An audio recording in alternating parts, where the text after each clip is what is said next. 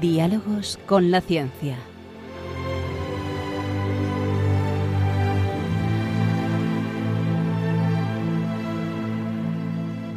Dirigido por Javier Ángel Ramírez.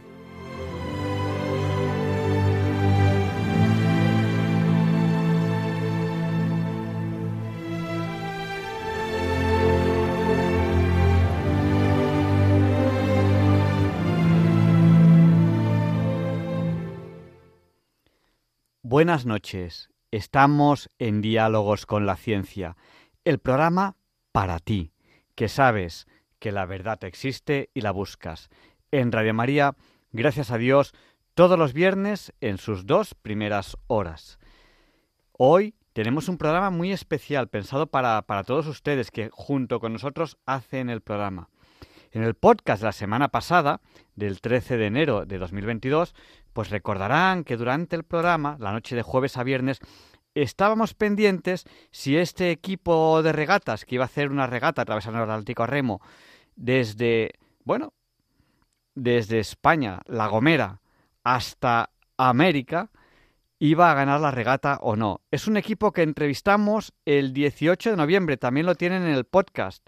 Y nosotros dijimos, os entrevistamos porque creemos que sois el equipo que va a ganar la regata. La semana pasada, durante el programa, estábamos pendientes de si llegaban durante el programa.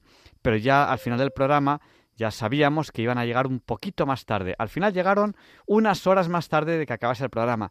Y sí, ganaron la regata. Hoy les vamos a entrevistar aquí en Diálogos con la Ciencia, en Radio María. Les va a encantar. Bueno, a lo largo del programa, la radio moderna hoy en día no solo emitimos, emitimos y recibimos. Una de las formas que tienen para contactar con nosotros en cualquier momento, en, directo, es a través del WhatsApp. Recuerden, nuestro WhatsApp es el del 8. 8 por 8 es 64. Pues nuestro WhatsApp es el 64 9 71. Se lo repetimos por si no tenían a mano, papel o bolígrafo 64 9 71. Nos saluda, por ejemplo, Teresa desde Valencia ahora mismo al, al, WhatsApp o nos está saludando ahora mismo al WhatsApp. Uy, Isabel de Cartagena. Hoy queremos dedicar el programa a personas que nos escuchan siempre y nos han escrito, una persona que está con ellos nos ha escrito y nos ha dicho, Dedicate el programa a las personas que están en el centro de atención a minusválidos físicos, porque os están escuchando siempre. Pues a ellos les dedicamos el programa.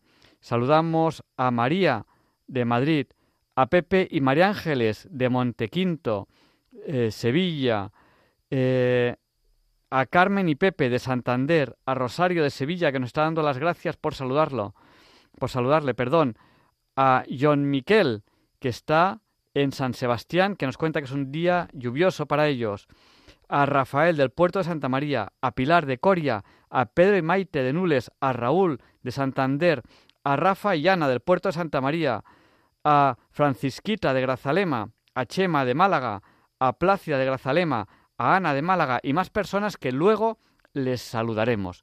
Quédense con nosotros porque no van a encontrar un programa más variado en el dial.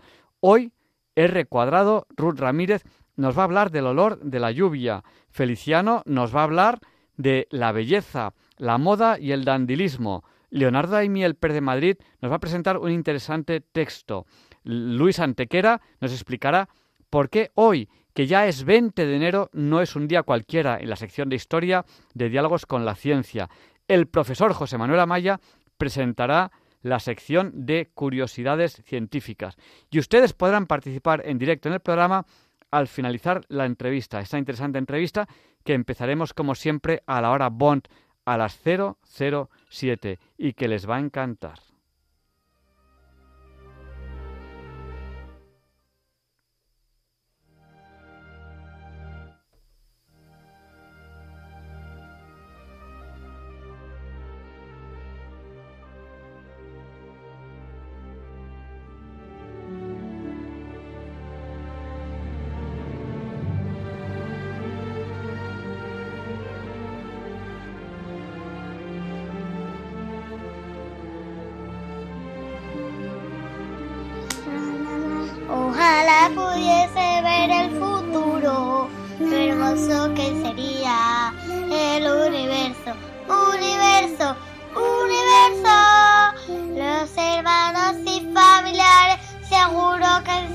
Muy buenos.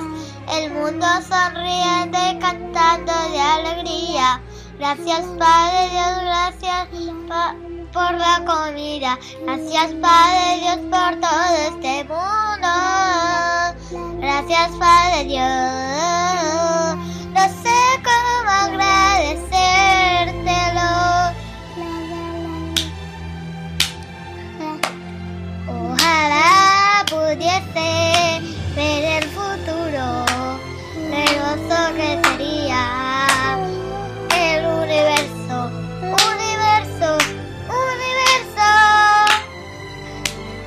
Esta canción se termina así. Gracias, Padre Dios.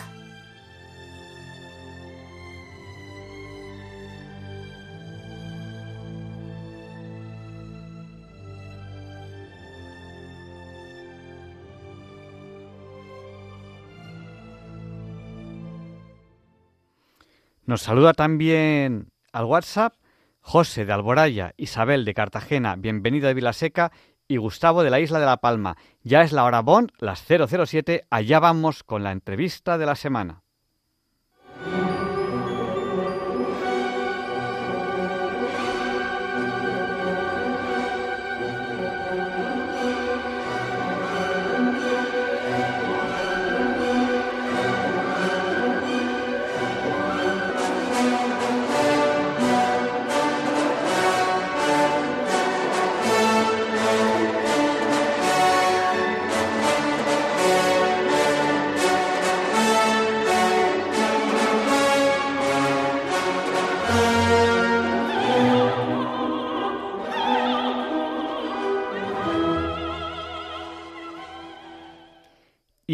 La entrevista de la semana, hoy tenemos aquí a Juanba Romero. Él es tripulante de Oceans Cat, que acaban de ganar la Talisker Whisky Atlantic Challenge.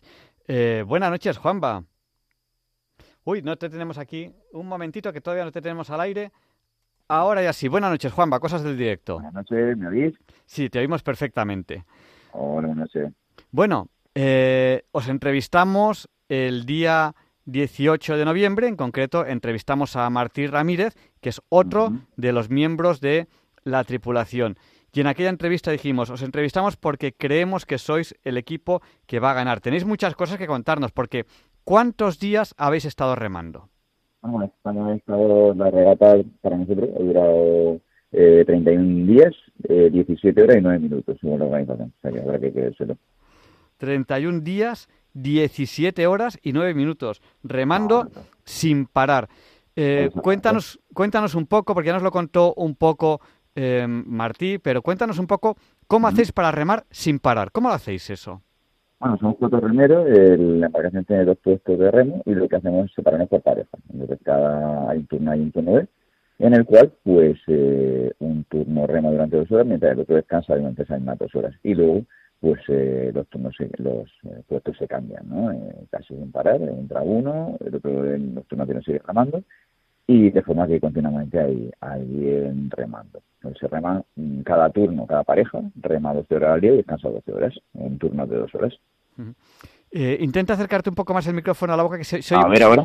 ahora muchísimo que- es que mejor. Estoy, estoy en el, en el pueblo, en casa de, de la familia, y aquí la cobertura no es, a veces no es la mejor.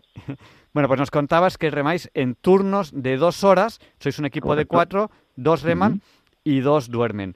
Bueno, y, y cuéntanos, eh, ¿os dan comida des- desde otros barcos? ¿Pescáis? ¿Qué coméis? ¿Cómo lo hacéis eso? No, no, no, no se, no se tiene asistencia externa, eh, con lo cual todo lo que embarcas en la humera es, eh, es lo único que llevas. Entonces, pues toda la comida va utilizada en su mayor parte. Y luego también pues tenemos eh, comida normal, por así decirlo, ¿no? Pues frutos secos, gominolas, galletas, todo comida que se pueda conservar con facilidad y que, que no tenga mucha agua, que pese poco. Al final lo que nosotros sí que tenemos es agua de sobra porque llamamos una desalinizadora y con eso lo que hacemos es rehidratar la comida y bueno pues, pues, evidentemente para para beber el agua que, que gastamos Eh, ¿Comida caliente o comida fría? Bueno, nosotros al final íbamos para, para intentar disputar la, regata, es decir, para quedar lo mejor posible, con lo cual eh, hicimos varias pruebas, la travesía que hicimos de entrenamiento, estos tres, tres últimos años que hemos estado preparándonos, y vimos que, que, bueno, pues efectivamente es más agradable al paladar tomar comida caliente, llevamos un pequeño eh, hornillo de gas, pero al final decidimos que, se perdía mucho tiempo, sobre todo que era peligroso, ¿no? que al final el agua pues era un posible problema, con lo cual hemos comido comida fría también eh, estamos bajamos hasta el trópico, lo cual lo que hemos pasado es calor. Eh, el agua de mar está a nuestro alrededor más de 25 grados y las temperaturas diarias eran de 25 hasta 34 o 35 grados, o sea que realmente no comerte la comida fría no era un no era un drama. ¿Os bañasteis en el mar un poco para refrescaros? Bueno, a ver, eh, sí que un par de veces nos teníamos mar, pero no para bañarnos por placer, sino para limpiar el casco de la embarcación, porque claro, en el en el trópico el agua está muy caliente y hay mucha vida y, continuamente se están adhiriendo pues pequeños organismos que al final van creciendo y que, que al final te, restan velocidad. Con lo que un par de veces eh, durante la travesía nos tiramos al agua para, para limpiarle el casco de la embarcación. Eh, yo sé que la travesía no ha sido tan bonita como parece, de bueno, me pongo a remar y ya está, sino que habéis tenido muchos imprevistos que no contabais con ellos. Yo os iba siguiendo día a día, no sé si sabía, yo, uno de los que os daba like a todo era yo. No, bueno, realmente nosotros tenemos una conexión de datos, nos intentamos conectar una vez cada dos, tres días, eh, pero simplemente para transmitir, para transmitir a, la gente que estaba en tierra, a, la gente que llevaba las redes sociales, pues, alguna foto, algún una pequeña crónica de lo que nos había pasado y, y ya está, pero no, no realmente no, no podíamos abrir WhatsApp porque la conexión vía satélite es muy, muy, muy lenta. y, y, bueno, cuéntanos, eh, yo, yo, yo, sé de tres, de tres inconvenientes que, habéis tenido. Bueno, yo, yo casi, casi diría cuatro. Cuéntanos alguno. Yo luego te preguntaré por el que no nos cuentes. Eh, el, que, el, más complicado que habéis tenido. Cuando yo sé que una vez incluso escribisteis que estabais, y además fue bastante al principio, que estabais a punto de, abandonar la regata. Y yo dije, uy, qué pena, ¿no? Porque justo en ese momento no ibais mal situados, no ibais primeros, no ibais primeros, no ibais mal situados pero, pero os ocurrió. Cuéntanos un poco los contratiempos que habéis tenido. Bueno, a ver, hemos tenido varios contratiempos. Yo diría que el, más genérico fue que este año no había, en esta época no había, no había vientos alisios. Había muy, muy mal tiempo en el Atlántico Norte, con lo cual los vientos alisios, que normalmente, bueno, en inglés se llaman los trade winds, los, vientos del comercio, que eran los que se usaban en, el siglo XVII, XVII, XVIII para, para ir hacia América, desde Europa pues no ha habido, no ha habido, no ha habido vientos sostenidos, sino que ha habido vientos muy racheados, ha habido muy mal tiempo, eh, mucha lluvia y, tiempo muy muy desapacible. A ver, que eso ha sido, yo creo que el primer inconveniente, que lo sabíamos porque eh, la predicción meteorológica estaba clara, pero la verdad que ha sido hecho la travesía bastante dura. Eh, luego tuvimos un, un inconveniente muy gordo, que fue que partimos la horta, la horta que, es la que la parte del barco que, que da estabilidad a la embarcación, sobre todo cuando hay mucho oleaje, y es una, una pieza que no podíamos reponer. Con lo cual, ahí hizo la, el, el, gobierno de la embarcación lo hizo bastante complicado, sobre todo con mal tiempo. Pero bueno, nos conseguimos sobreponer y... sí, rompisteis la orza como consecuencia del mal tiempo. Sí, sí, sí, sí. tuvimos olas muy muy grandes, muy altas, eh, mucho viento, tuvimos un día de, de 25 a 30 nudos de viento, es una velocidad de viento muy muy alta ya que, que levanta mucha ola y ahí ahí fue donde, donde la orza se, se partió. Eh, ¿Cómo, la reparasteis la orza? No, no pudimos, no pudimos repararla. Es una pieza que mide unos 60 de, de fibra de vidrio, que mide unos 60 de largo y salió flotando. O sea que, que no, desde ese día fuimos sin orza y fuimos con el bote más inestable y tuvimos que poner más atención a, pues eso, a la posibilidad de volcar o a la posibilidad de que una ola pues te diera una, un, em, un empujón que, que perdiera la, la estabilidad del barco. Pero bueno, no, al final, pues, pues cuando estés en medio del mar, al final solo te queda una salida, que es seguir remando, con lo cual tampoco teníamos... Eh, además, el trozo que estaba debajo del agua, ¿lo perdisteis o no? Sí, sí, sí, sí, claro, el trozo que estaba debajo del agua se partió completamente y, y el trozo que sobrevivió salió por ahí, pero salió flotando y estábamos soplando en ese momento 25 nudos y imposible tirarse al agua a rescatarlo. Claro. Y luego tuvimos un día bastante crítico que en medio de la noche se, nos quedamos sin batería con lo cual nos quedamos sin piloto automático, sin, eh, sin electrónica, sin nada para poder seguir el rumbo y tuvimos que apañarnos esa noche y el día siguiente, eh, pues remando dos personas y una, persona no podía descansar sino que tenía que llevar el, timón. Eh, y en ese momento no sabíamos si la avería la podíamos reparar, si, si es las baterías que habían muerto, si a los paneles que habían muerto, qué, estaba pasando, porque Eh, lo que ocurrió fue entre las cosas fue que los medidores de medidores de carga no funcionaban correctamente. Al final sí que efectivamente todo funcionaba más o menos bien, no obligó a, el funcionamiento desde ese momento nos obligó a, hacerlo todo mucho más manual, sin fijarnos demasiado de los de los medidores y de la electrónica, pero pero bueno, eh, la verdad que lo pudimos matar, pero sí que fue un momento crítico durante varias horas estuvimos pensando en abandonar porque no sabíamos muy bien lo que. O sea, ya sabíamos que sin material no podíamos seguir la regata, pero pero bueno, pues, pues ahí también pues estuvimos un poco, tuvimos paciencia y, y al final pues la situación se pudo se pudo solventar también. Bueno, yo, yo, sé de, otro, de, otra curiosidad que de repente notasteis un golpe en el casco. Ah, bueno, sí, eso fue, bueno, eso la verdad que fue sobre todo un, susto porque estábamos a punto de llegar a la Antigua y, se notó un golpe en la embarcación y luego vimos un tiburón que se estaba alejando. Eh, y claro, me empecé a pensar que, joder, mala pata igual le ha dado el timón, igual no ha roto cualquier eh, enganche del timón, que hubiera sido una muy mala suerte a 50 millas de Antigua eh, tener este problema, pero perdón, perdón, es que aquí para mí ahora hace frío. Em, y entonces no, pero al final pues fue simplemente el susto, el tiburón se, se ve que se ve, se llevó el susto de darse cuando no hubiera más duro de lo que pensaba, pero pero no rompió nada, con lo cual al final sí que sí que el tema no fue no fue crítico. Eh, Juan Barromero, el tripulante de, Ocean Cats, que es la tripulación que ha ganado eh, este año, la semana pasada para ser exactos, el Talisker Whisky Atlantic Challenge. Eh, nosotros la semana pasada, a esta hora, os estábamos siguiendo por Instagram, además teníamos el seguimiento de la regata en tiempo real y bueno, en un principio pensábamos, antes de empezar el programa pensamos, a lo mejor llegan durante el programa, ya cuando empezamos ya veíamos que no, porque llegabais un poquito más tarde. Mm, Al final mm. llegasteis hora española eh, ¿A qué hora llegasteis hora española? Porque ahí eran las doce y pico de la noche, una y pico allí, ¿no? No, a la una y algo, creo recordar. Creo que llegamos sobre las seis de la mañana, hora española, si no me falla la memoria. O sea que sí, sí, pero bueno, la verdad que nos sorprendió que mm, cuando tocamos tierra y conseguimos conexión de internet, pues empezaron a llegarnos mensajes de gente que nos estaba, que estaba despierta siguiéndonos, pues como que, joder, pues es que bien, hemos, tenemos un, grupo de gente ahí muy motivada que, que, que nos apoya y que nos quiere mucho, la verdad. Fue, fue un momento muy bonito. Yo, yo me fui a dormir a las 3, porque el programa acaba a las 2, bueno, más tarde de las 3.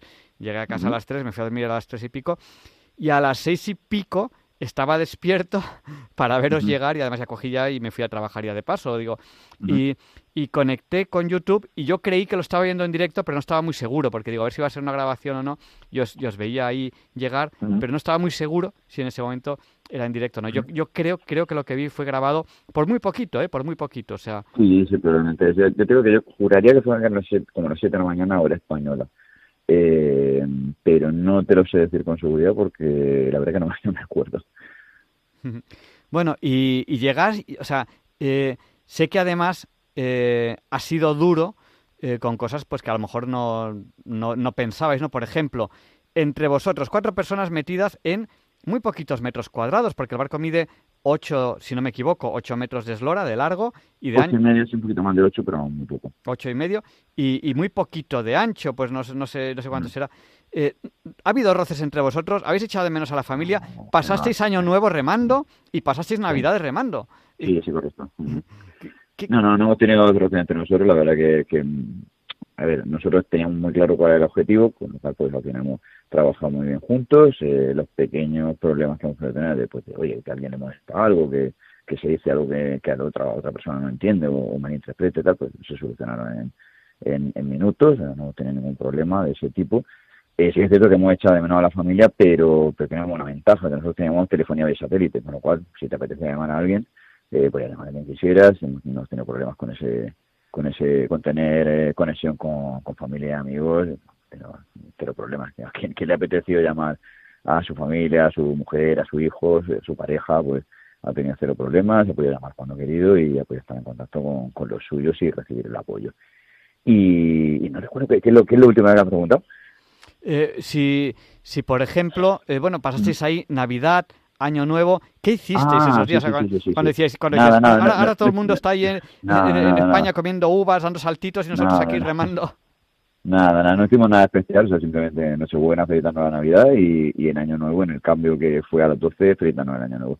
Pero, pero tienes que entender que cuando estás tan lejos y fuera el ambiente que, pues que tú cuando estás en fiesta de Navidad, pues tienes un ambiente alrededor que te condiciona para celebrar la Navidad, pero nosotros estamos en, el Atlántico, con lo cual no, no resultó especialmente duro, no, no hubo problemas con eso, ni, ni, vamos, no, no, hubo, hubo cero problemas. Ya te digo que, que una vez que estás en medio de, estás en un ambiente distinto, como no sé, como si te vas a China y alguien no se, no se celebra la Navidad, pues no, nada, no lo notamos demasiado, no lo echamos de menos, no echamos de menos para nada. Bueno, y quizás es pronto para, para, preguntar porque yo os iba siguiendo y luego os seguí ya cuando estabais en, cuando estabais ahí ya eh, en América, cuando, cuando habéis llegado a la antigua e incluso pusisteis los vuelos en que llegabais a España y tal. Eh, yo sabía cuando llegabais a España. Y, y, bueno, ahora eh, estáis todavía digiriendo lo que ha pasado, todavía no os ha dado tiempo a nada, eh, sois noticia aquí en Diálogos con la Ciencia en Radio María, porque lo fuisteis antes de salir. Mm. ¿Os mm. habéis salido en algún medio de comunicación? En, en, las noticias de Antena 3 habéis salido vosotros también. Eh, estáis empezando. A, no os ha dado casi ni tiempo a hablar con la familia. Entonces supongo que ahora necesitaréis un tiempo para digerir todo esto. Bueno, eh, no demasiado porque los cuatro somos trabajadores, por lo cual yo vuelvo a trabajar el lunes, a mi puesto de trabajo el lunes y, y el resto de mis compañeros vuelven también, o la semana que viene o dentro de la semana. Eh, lo que hemos hecho es, un poco esta semana, aprovechar para, para tener unos, unos días de, vacaciones, de, ir a casa de la familia, de estar con los nuestros y, y de un poco, oye, pues sí es cierto que ha habido medios de comunicación que nos están pidiendo entrevistas y tal, pero bueno, como sabes, desde la pandemia el tema de la, de la videoconferencia y demás funciona muy bien, con lo que la verdad que que no se no, no ha sido un gran problema el, atender a algún algún medio de comunicación o un periódico una radio pues, pues, con todo el placer del mundo, que, que nosotros encantados de contar nuestra, nuestra aventura. Mm. Pues si te parece bien, vamos a dar paso. Si algún oyente quiere participar ahora, no, no tiene que tardar porque Juanba tiene que irse a dormir. Así que, no mañana me, toca, me toca irme a Murcia, la capital, a, llevar a, a mi padre al médico. O sea que te, te, te unos, unos pocos minutos más, pero por favor, necesito dormir. Pero, si alguna persona quiere llamarnos ahora y participar en el programa, nuestro número de teléfono es el 91 005 94 19. Se lo repito por si no tienen a mano papel o bolígrafo, 91 005 94 19. una pregunta que es un poco rara. Yo tuve, tuve, tuve la suerte, eh, yo, yo os conocí, conocí al equipo eh, pues no me acuerdo cuándo fue, pero fue, debió ser en septiembre o octubre por ahí, que hacíais un, acto en, en Palamos y, además ofrecíais a quien quisiera que remase con vosotros. Yo he remado mucho, he remado bastante, pero siempre he remado solo. Claro, cuando me puse a remar con vosotros, se me chocaban los mis remos con los vuestros porque yo no estaba acostumbrado a la coordinación. O sea, yo, yo me pones a remar y remo, pero me, eh, no estaba acostumbrado a la coordinación. ¿Habéis tenido choques de remos? ¿O es, una pregunta que dices, pero qué me estás preguntando? No, o sea, tú piensas que nosotros llevamos, el que menos ha remado, ha remado ocho años, entonces estamos muy acostumbrados, entonces es una, una cosa que te sale natural, no, que va, que va. Así que perder el remo y tal, porque te pega una ola y tal, porque es, pero, porque vamos, el, mar es impredecible, pero no, no, que va, que va. al final, eso es algo que cuando ya llevas un tiempo remando, eso te sale natural, el, el hacerte a la, al ritmo del compañero de adelante. Eh, ¿Perdisteis algún remo o...? Oye, porque... Sí, bueno, tuvimos, tuvimos un percance, eh, de hecho una de las paras que hicimos fue limpiar el, el bote, eh, uno de los remos, cuando arrancamos, uno de los remos, sin darnos cuenta, estaba armado y, se metió debajo del casco y se soltó. Y, claro, ya se, cuando lo vimos ya estaba como a 10 metros y ya, pues, bueno, pues menos mal que íbamos remos de repuesto porque pues, vamos, lo perdimos ahí completamente. Bueno, bueno, pues eh, Juan Barromero, tripulante de Ocean's Cat, eh, la tripulación que ha ganado este año la Talisker Whiskey Atlantic Challenge. Y una última pregunta. Eh, ¿Estáis ya pensando en la próxima regata? ¿Qué vais a hacer con el equipo? porque este barco, yo si no me equivoco, tuvisteis un barco anterior, si no me equivoco. Sí, sí, tuvimos el barco en el que cruzó, cruzó un español hace en el 2017, si me falla la memoria. Sí, se lo usamos como barco de entrenamiento, la verdad que no, nos sirvió muy bien. Y pero, pero este ya lo tenemos vendido, una tripulación de chicas inglesas que van a cruzar el 2024, este año no, el siguiente. Y imagina, porque nuestro, nuestro objetivo era hacer esta regata y, bueno, nuestro proyecto acaba aquí. Eh, ya no era suficiente para los cuatro eh, cruzar el Atlántico y no, por el momento no, no nos planteamos ningún otro reto. Eh, vamos a digerir esto bien y, bueno, pues ya cuando pasen unos meses, ya pensaremos en, el próximo paso o simplemente pues, pues divulgar un poco esta aventura, divulgar el tema del medio ambiente, que era uno de los lemas que llevamos en la, en la asociación.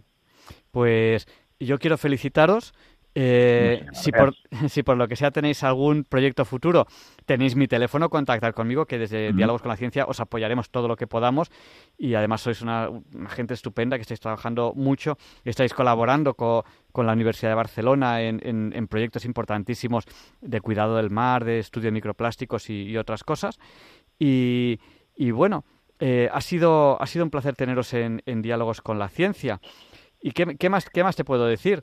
Que, si quieres terminamos recordando el nombre de los cuatro tripulantes. Tú eres Juanba, Juanba Romero, entrevistamos a Martí Ramírez y cuéntanos los otros dos, que desde luego... Bueno, eh, los dos compañeros son Kim Planés, que es otro compañero de la zona de Costa Brava, y Sergi Frank, que es otro compañero también de, de, la, del Valle eh, bueno, eh, poco más se puede decir. Los cuatro somos remeros, eh, los cuatro nos conocíamos de básicamente de competir uno contra otro, somos de diferentes clubes y al final pues oye, nos ha unido una, una pasión común por el por el mar y por el remo y por, por hacer este desafío que al final pues hemos tenido la, la suerte también de, de poder ganar la regata. Pues nada, muchísimas gracias por habernos dedicado tu tiempo. Ya no te ocupamos más, te he prometido que sería una, una entrevista rápida. Te he dicho, no te va a doler, va a ser rápido. Y, y de verdad que os hemos seguido con muchísima ilusión. Eh, a mí, que me encanta el mar, que me encanta el remo muchísimo más. Eh, y cuando vayas a, Palamos, eh, yo al menos una vez al mes seguro que estoy en Palamos y a veces mucho más. Así que, lo, mismo, lo mismo coincidimos. Un abrazo. Muchísimas gracias. Un abrazo muy fuerte. Otro para ti. Hasta pronto. Gracias por dedicarnos tu tiempo. Hasta luego. Adiós y buenas noches. Adiós, buenas noches. Pues un tema interesantísimo. Yo creo que, que esta regata eh, bueno, pues aquí en Diálogos con la Ciencia, pues nos, ha ayudado también un poco a sentirnos un poco, un poco familia eh, siguiendo a, estos cuatro tripulantes. Y a continuación, R cuadrado, Ruth Ramírez, nos explica cómo entender eso que no entiendo. Muy buenas noches a todos. Soy R al cuadrado, Ruth Ramírez. Y hoy estamos aquí en la sección de cómo entender eso que no entiendo. A todos nos ha pasado que después de una tormenta o lluvia huele como algo. Pero ¿qué es ese algo? Pues en la sección de hoy lo explicaremos. Disfrutad mucho y comencemos.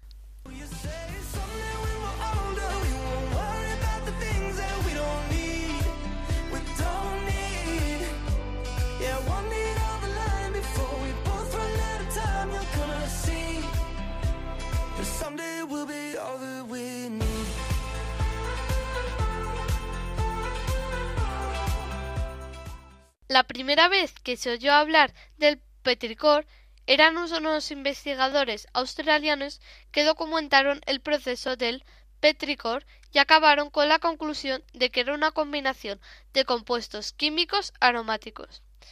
En ellos estaban también aceites de las plantas y una sustancia secretaria secretada por actinobacterias, conocida como geosmina. La palabra geosmina que está formada por esmina, que es aroma, y geotierra, como he dicho antes, es producida fundamentalmente por las bacterias que pertenecen al género de las actinobacterias, llamadas Streptomyces coelicolor.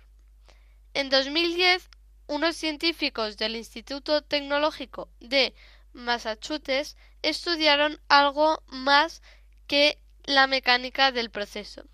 Ellos descubrieron que cuando llueve y las gotas caen, facilitan la liberación de geosmina con otros compuestos de petricos y esto acaban dispersándose en forma de aerosoles con ayuda del viento. Cuando llueve mucho, el aroma del petricor es más intenso y si además esa lluvia se junta con un fuerte viento, puede desplazarse ese olor por zonas alejadas, por donde todavía no ha llegado la lluvia. Por eso, a veces antes de llover ya olemos a lluvia, por así decirlo. Una vez que la lluvia o la tormenta termina, el olor desaparece. Bueno, cuando termina no, cuando se seca más bien. De momento no hemos dado un nombre al olor de la lluvia. A ese olor se le determina como petricor. Esta palabra deriva del griego petros, que es piedra, e izor, que es el fluido etéreo. Para los antiguos griegos, icor era la sangre de los dioses. Por las venas de sus dioses no corría sangre, sino icor. Se ha calculado que la geosmina es muy sensible en nuestro, olfato y es capaz de detectarla en un ambiente en el que hay cinco partes por billón. Es un olor que nos resulta agradable. Algunos científicos se remontan millones de años atrás cuando vivían cuando vivíamos en la sabana África para explicar este hecho. En el ambiente que había por ese tiempo, la geosmina era muy importante para detectar la presencia del agua. En la geosmina también se basaba la supervivencia de los camellos y algunos animales que se utilizan, por así decirlo, como GPS para encontrar agua. Los científicos han documentado migraciones de los camélidos en el desierto del Gobi con más de 80 kilómetros en busca del oasis. Basándose en esto, la geosmina está implicada en la supervivencia. Vamos a hacernos la pregunta de qué pasaría si el gen de la geosmina mutase. Podría ser terrible para los animales debido a que estos es alguno de parte de su supervivencia. También se ha descubierto que otros animales se sienten atraídos por el olor de la geosmina. La mayor evidencia científica está en los insectos. La geosmina también nos ayuda a combatir algunas enfermedades, como la fiebre amarilla, el dengue, el zika y el chikungunya.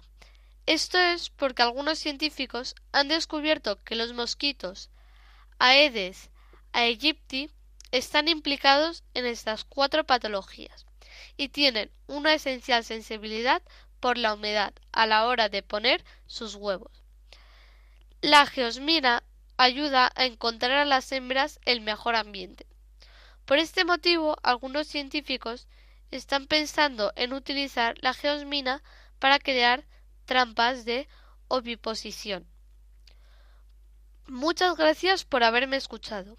Espero que se me haya entendido y lo hayáis disfrutado. Buenas noches y hasta la semana que viene.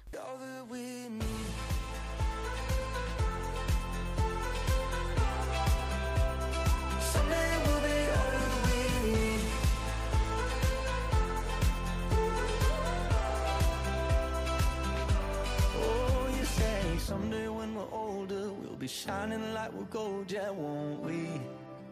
Won't we? Mm, someday down the line, before we both run out of time, you're gonna see that someday we'll be all that we need. Pues muchas gracias, R Cuadrado, Ruth Ramírez, por habernos explicado hoy en la sección Cómo entender esas cosas que no entiendo, a qué huele la lluvia. Y a continuación, los papeles de Feliciano.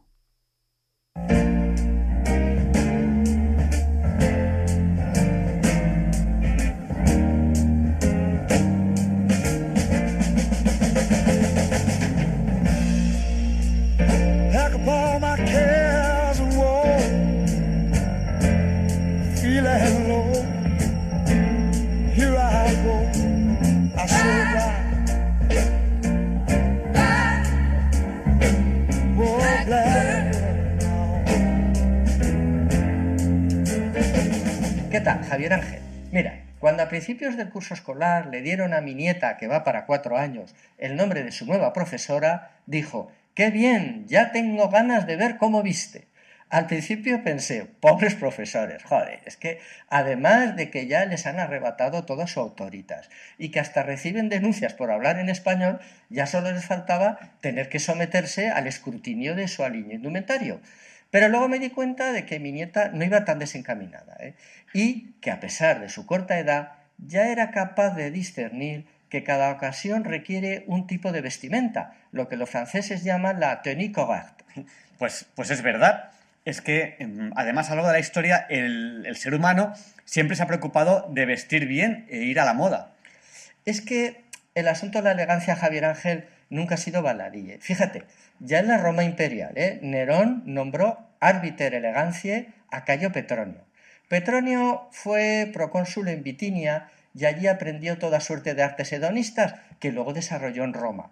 Petronio era un nocherniego irredento, ¿eh? que dormía de día y vivía la noche dedicado únicamente a sus placeres y diversiones. Pero ojo, sus coetáneos no lo consideraban un juerguista al uso, sino un verdadero especialista en placeres. Por eso Nerón lo tenía en su círculo más íntimo y le encargaba la organización de fiestas y espectáculos. Las togas que vestía Petronio marcaban tendencia, eran impecables y sus pliegues le caían como los de una estatua griega. Su elegancia, su saber estar, no le impidió ser el mayor adulador de Nerón y le hacía la pelota con una descomedida entrega. ¿eh? Pero, como al final todo cansa, pues cayó en desgracia ante el caprichoso emperador y decidió suicidarse antes de que el propio Nerón lo asesinara. En su postrer momento, Petronio tampoco defraudó la afición, ¿eh? y lo hizo de forma muy teatral. Organizó un último sará y ante sus amigos se abrió las venas, pero luego se las hizo coser, de forma que las abría y las cerraba a voluntad, alargando su plácida agonía, y así disfrutó de su última fiesta, mientras recitaba a sus invitados versos banales y les hacía agudas bromas. Entonces, ¿se podría decir de alguna manera que Petronio fue el primer dandy de la historia? Pues no, Javier Ángel, no, mira, el dandismo fue un movimiento que vino mucho después, en el siglo XIX, de la mano del romanticismo, en el que si bien los dandis también rendían culto a la excelencia en el vestir, su principal meta no era la elegancia por la elegancia, como hacía Petronio, sino la búsqueda de una individualidad a través de su vestimenta en un mundo cada vez más gregario. Por eso, para Luis Antonio de Villena, que de esto entiende mucho, Petronio no fue un dandy, sino un proto-dandy. Para encontrar al primer dandy de la historia, nos tenemos que ir a la Inglaterra de primeros del siglo XIX y allí, junto al príncipe de Gales, a pesar de sus orígenes plebeyos, campaba por sus respetos George Brummel. Brummel, vaya nombre, ya solo con ese nombre. ¿Y cómo llegó un plebeyo al círculo más clasista y cercano o íntimo al príncipe de Gales? Bueno, pues mira, Brummel no tenía sangre aristocrática, bueno, pero tampoco era un muerto de hambre. ¿eh? Su padre fue un funcionario que amasó una cierta fortuna y pudo enviar a su hijo a estudiar al Colegio de Caballeros de Eton, nada menos. En el colegio Brummel ni estudiaba ni hacía deporte, pero se hizo muy popular por su singular gusto en el vestir. Luego entró en el regimiento de usares al servicio del príncipe de Gales. ¿Y qué hacía un hombre como Brummel tan, digamos, delicado? Y tan contrario al ejercicio físico en un regimiento de húsares, que parece que es todo lo contrario. Pues sí, realmente tampoco hacía nada. ¿eh? Él pues, seguía lo suyo, ¿no? A marcar estilo en el vestir. Pero tuvo la suerte de que en ese momento quien mandaba en Inglaterra era el príncipe de Gales, que ejercía la regencia de su padre, el rey Jorge III, pues que el pobre estaba hecho puré porque tenía problemas mentales y había momentos de lucidez, pero estaba muy mal. Y entonces, bueno, pues el príncipe de Gales era un juerguista impenitente y cuyos excesos pues, lo llevaron a una irremisible decadencia física. Muy interesado en la moda y en la cultura, para disimular su alopecia y su sobrepeso, se rodeó de jóvenes y bellos intelectuales, entre los que Brummel se movía como pez en el agua. Brummel enseguida se ganó la amistad del príncipe, que lo convirtió de facto en un implacable árbitro de la elegancia. Pues al igual que a Petronio, tanta intimidad con el príncipe al final le costó su carrera. Mira, Brummel no asimiló tanto poder y tanta fama y cada día fueron mayores sus desatinos y sus excentricidades. Una noche estaban ahí con el príncipe de Gales, eh, de juerga, como siempre, y como no le gustaba el champán que les estaban sirviendo, le dijo al príncipe, pues muy displicentemente, ¿eh? así como, ah, oye Gales, toca la campana y que nos traigan champán del bueno. Gales tocó la campana pero los criados, en vez de traer champán del bueno, cogieron a Brummel por los brazos y las piernas y lo echaron a patadas a la calle. Bueno, pero eh, cuéntame, eh, ¿Brummel realmente eh, fue tan influyente en la historia de la moda? Sí, sí, sí, sí, muy influyente. Bueno, lo fue, ojo, y lo sigue siendo, ¿eh? Piensa que esta camisa que llevas y las chaquetas y los pantalones que vestimos hoy en día son idea suya. En la corte inglesa ejerció una verdadera dictadura en la moda masculina, hasta el punto que Chateaubriand, al recordar los continuos cambios de traje que le eran exigidos en Londres de Brummel, dijo hubiera preferido mil veces ir a galeras. ¿Y cuáles eran las normas estéticas esas por las que se regía Brummel? Mira, su máxima era la armonía y la discreción en el vestir. Era muy pesado para las corbatas, unas piezas de seda que anudaba con gran soltura sobre sus sencillas camisas. El nudo de la corbata debía parecer que estaba hecho a toda prisa, y para llegar a ese punto a veces podía necesitar toda la mañana. Si el nudo no le quedaba bien, a la primera eh, tiraba la corbata y empezaba con otra. Al final miraba la montaña de corbatas inservibles y decía cuánto error. No usaba perfumes, pues se bañaba todos los días. Fíjate además qué curioso, su liturgia de baño y vestido logró tanta fama que se dio una circunstancia curiosísima. Así como la corte de Versalles era un gran honor poder presenciar la toilette de Luis XIV, en este caso era el propio príncipe de Gales quien acudía a los aposentos de Brummel a presenciar la ceremonia de sus abluciones y posterior atavío. Bueno, todo un personaje este, este Brummel. Pues sí, y además tanta fama y poder pues lo convirtieron en un tipo insoportable, egocéntrico, que solo iba a lo suyo. Virginia Woolf llegó a escribir Imperios como el de Napoleón podían conocer su auge y su caída mientras que el bello Brummel seguía experimentando con el pliegue de sus corbatas. Bueno, eh, pues justo al contrario de lo que está ocurriendo, que, que por ejemplo nuestros políticos han decidido quitarse la corbata, todo lo contrario. Si solo fuera la corbata, Javier Ángel. Yo no soporto que nuestros diputados se presenten a las Cortes, que es el templo de la soberanía del pueblo español, en camiseta, en vaqueros y con los pelos de colores cortados con hacha. Pues, además de ser una solemne ordinariez, es sobre todo una sublime falta de respeto a los sufridos contribuyentes que a la postre, oye, les pagamos la juerga. Mira, Hoy en día no se podría dar la conocida anécdota de cuando don Julián Besteiro presidía las Cortes de la República. Era una tarde calurosísima de verano, imaginaros ahí en Madrid a 40 grados. Bueno, el calor era tan sofocante que un diputado pidió la palabra y dijo, Señor presidente, ¿nos podemos quitar las chaquetas? Y el bueno de don Julián respondió, sí, pero cada uno la suya. ¿Y, ¿Y, qué me dices de todos estos que se presentan en las audiencias reales sin chaqueta, sin corbata. yo allí sería inflexible con el código de vestimenta. ¿eh? Aunque después de las bermudas que le han calzado este verano a su majestad, que tampoco han ayudado a la causa monárquica, ya me espero cualquier cosa. Pero fíjate, el único honorable que hasta la fecha ha sido verdaderamente acreedor a ese título, don José Tarradellas, presidente de la Generalitat de Cataluña, tenía que recibir en audiencia a Mosén Siriñax, que era un pintoresco sacerdote renegado que se había pasado a la política, cuya confusa ideología hippie, gandiana, nacionalista, ecologista, comunista, trufó de extravagantes momentos de gloria nuestra incipiente democracia. ¿no? Entró en despacho de Tarradellas pues hecho un verdadero adefesio. Y Tarradellas le dijo muy amablemente, ¿qué tal, Mosén? ¿Qué tal? ¿Qué va de excursión al campo? Pues vuelva otro día y venga correctamente vestido. Y lo puso de patitas en la calle. Qué grande era Tarradellas y qué bien nos hubiera ido a todos si la transición no le hubiera pillado tan mayor. Pues sí, yo, yo como catalán eh, realmente le he echado de menos. Pues cuídate, Javier Ángel, que tú eres necesario y los demás somos contingentes.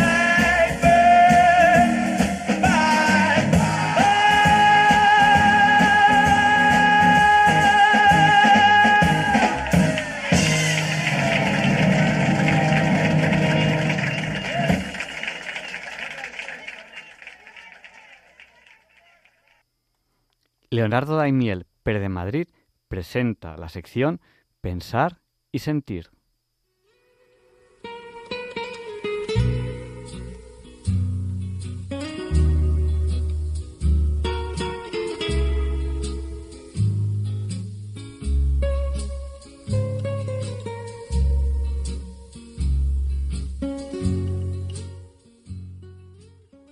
Buenas noches, queridos oyentes de Radio María. Soy Leonardo Daimiel y celebro estar de nuevo con ustedes. Hoy les voy a leer un extracto del texto que ha escrito Julio Luis Martínez, catedrático de la Universidad Pontificia Comillas, de la cual ha sido rector. Lo ha publicado con el título Sobre felicidad y religión y dice así. Las religiones han sido y son grandes terrenos de cultivo de valores y motivaciones que sostienen el porqué y el para qué de la responsabilidad, dan sentido a la vida y camino a la búsqueda de la felicidad, que es el deseo más profundo que toda persona lleva inscrita en lo más hondo de su ser. Es cierto que no poca gente relaciona lo religioso con lo que prohíbe el placer, prescribe sacrificios y renuncias, o incluso identifica a Dios con un juez implacable que genera sentimientos de culpa. También lo es que la religión puede degradarse en versiones patológicas que se usan de caldo de cultivo para la intolerancia y la violencia. Si fanatismos y fundamentalismos religiosos aniquilan la libertad, también hacen daño los laicismos que ponen en peligro la identidad comunitaria de origen explícitamente religioso. Quienes sólo tienen ojos para ver las sombras del hecho religioso ignoran tanta experiencia de vida buena a lo largo de la historia y se vuelven insensibles, por ejemplo, a los datos de no pocos estudios y encuestas actuales, como el del Pew Research Center sobre relaciones entre la religión y la felicidad, que señalan cómo las personas activas en comunidades religiosas tienden a ser más felices y más comprometidas cívicamente que quienes carecen de afiliación religiosa o que los miembros inactivos de grupos religiosos.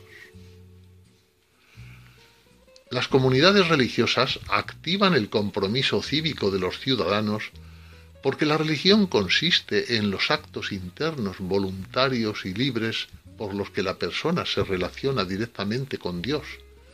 Pero la misma naturaleza social del ser humano necesita que esos actos se manifiesten externamente adoptando formas comunitarias y expresión institucional.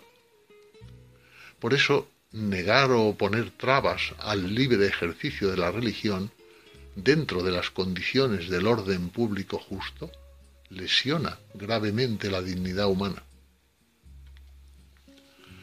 No hace falta ser muy sagaz para reconocer que tradiciones y elementos religiosos han conformado a lo largo de los siglos muchos aspectos de la cultura pública, tales como narraciones, festividades, símbolos públicos, y en gran parte sigue siendo así, a pesar de todos los pesares.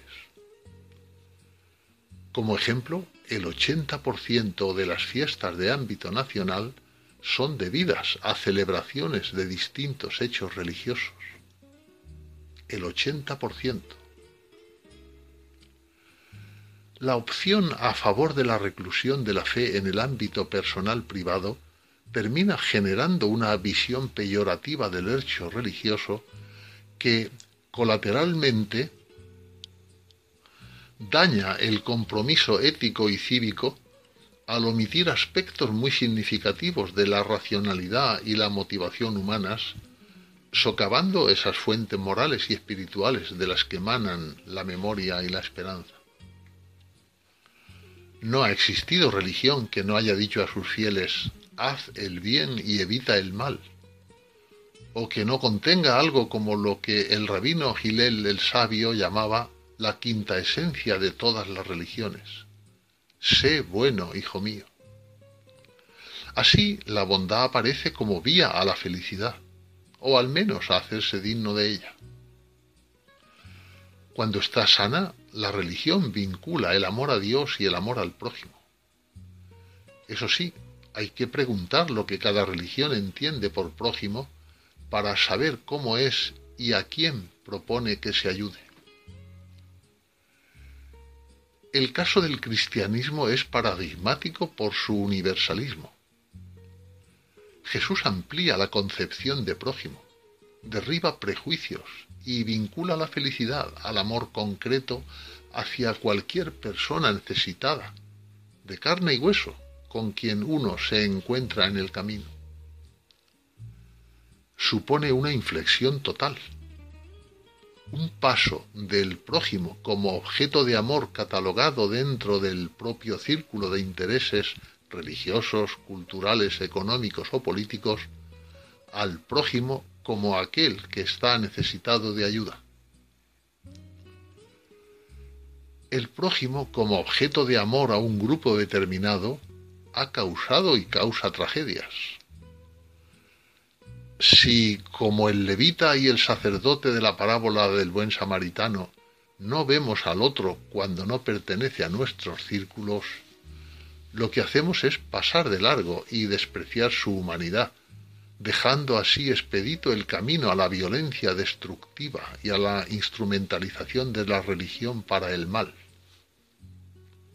Hoy, la alianza imperialista entre el autócrata Putin y el patriarca ortodoxo ruso Kirill, unidos perversamente en legitimar la invasión de Ucrania, constituye un desgraciado ejemplo de ello. Pues bien, considerando el sentido cristiano de la felicidad, nos damos cuenta de que reposa sobre una antropología relacional que brota del ser imagen de Dios, para que todos los seres humanos se desarrollen armónicamente y puedan vivir en plenitud, en paz social y en paz con la naturaleza. El relato bíblico de los orígenes en el libro del Génesis establece una triple relación de la persona como expresión de su dignidad. Relación con Dios, creador y autor de su dignidad, relación con el prójimo, como hermanos todos, y relación con el jardín, es decir, la tierra, como casa común. Ser persona significa vivir en el respeto de las exigencias que se derivan de esas relaciones constitutivas, mientras que la iniquidad y la injusticia vienen de no respetarlas y saltárselas el ser humano corresponde a esta dignidad suya con memoria de sus raíces, responsabilidad en el presente y preparando un mundo habitable para las futuras generaciones. En el misterio de la encarnación, la omnipotencia divina utiliza su poder de amor para hacerse vulnerable, viniendo en carne humana como uno de tantos para salvar a la humanidad se adentra en las profundidades de la vulnerabilidad, hasta el extremo de asumir por amor la muerte en la cruz. Ese amor sanador del Señor crucificado y resucitado va por el camino paradójico de las bienaventuranzas. Servicio, paz, generosidad, perdón, confianza, donación, compasión. En pocas palabras, la fuerza se realiza en la debilidad. Y termina así este texto escrito por Julio Luis Martínez. Por ahí descubrimos que la clave para alcanzar la plena realización humana, la felicidad, no está en la impasibilidad del sabio estoico que se pone por encima del infortunio y del éxito para que nada le perturbe. El camino cristiano pasa por liberar el deseo de Dios que habita en el interior de cada ser humano y en la capacidad de salir de sí para encontrarse compasivamente con los demás y administrar responsablemente lo creado.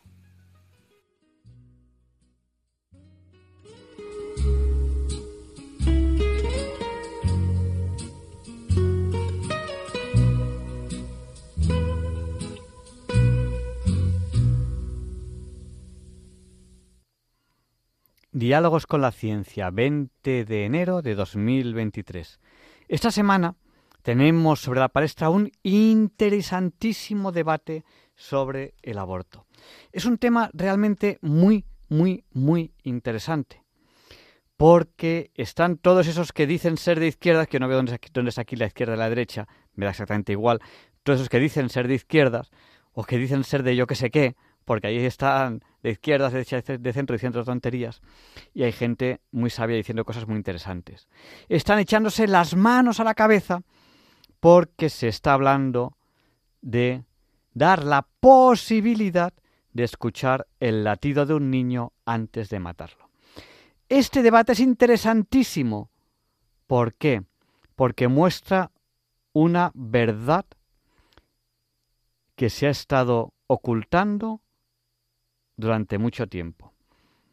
Cuando ustedes, alguien a favor del aborto, les hablaba del aborto, ¿cuántas veces les han dicho a ustedes es un tejido? No es un bebé, es un tejido. Bueno, fenomenal. Pues si es un tejido, ¿qué miedo tienen a que escuchen el corazón? Porque si es un tejido, no habrá corazón. Y si no hay corazón, van a escuchar algo que no existe. Este debate ha sido interesantísimo porque muestra claramente una gran mentira de los que apoyan el aborto. Es un tejido.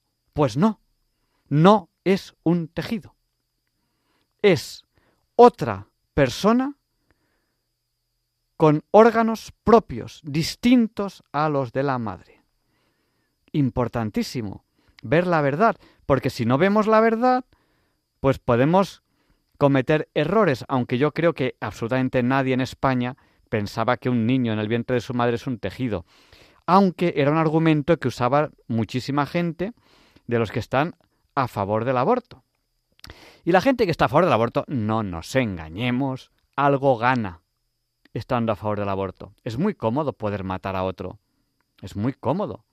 Cuando alguien mm, no te viene bien, es muy cómodo poder matarle. Oye, qué chollo, ¿no? Digamos que es un tejido. No lo sé.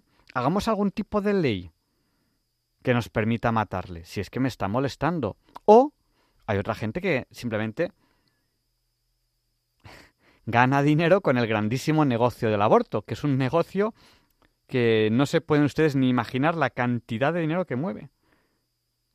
No solo para la gente que practica el aborto, sino pues luego todo el comercio que hay con esos restos humanos, que la verdad poco no es.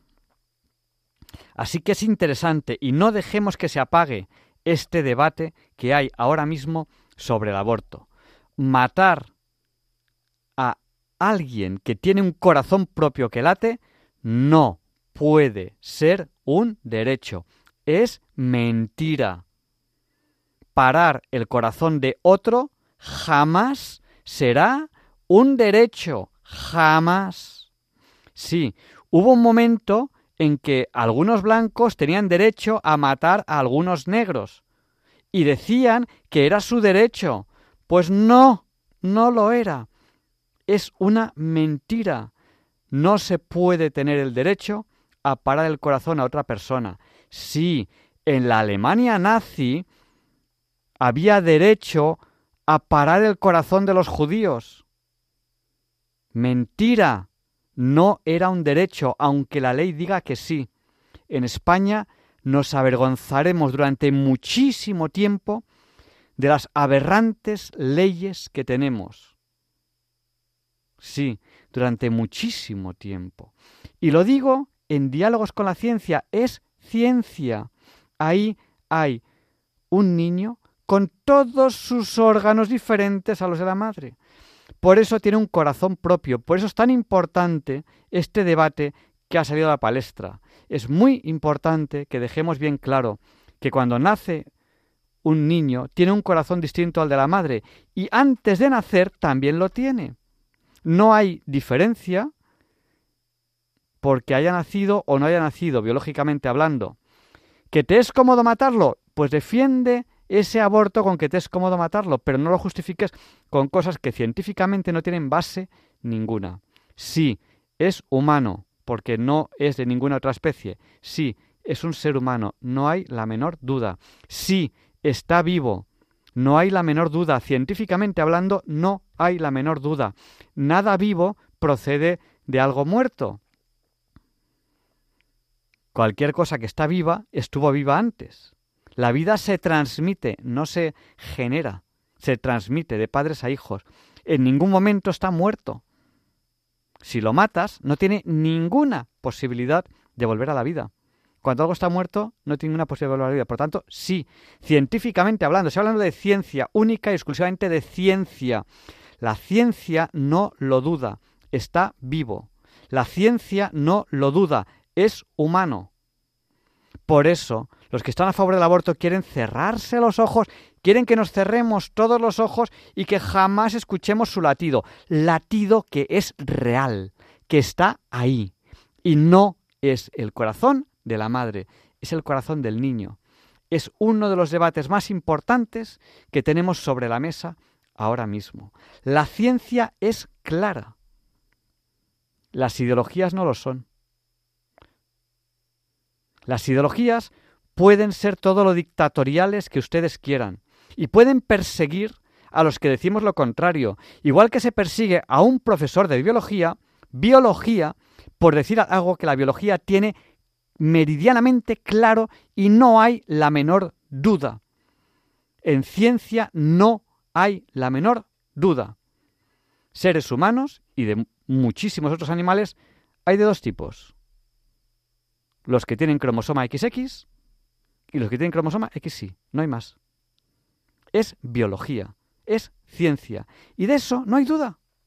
No hay ninguna duda científica. Ninguna. Podrán perseguirnos, podrán acosarnos, podrán hacernos lo que quieran, pero la ciencia es clara.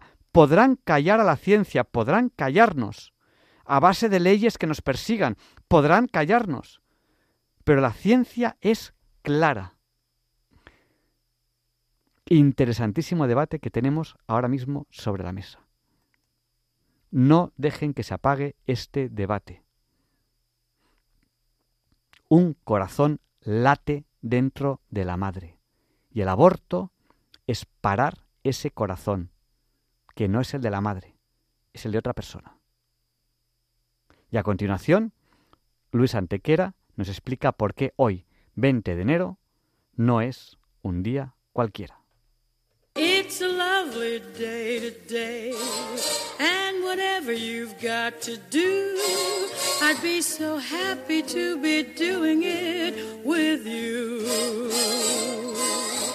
But if you've got something that must be done, and it can only be done by one, there is nothing more to say. Except it's a lovely day for saying it's a lovely day.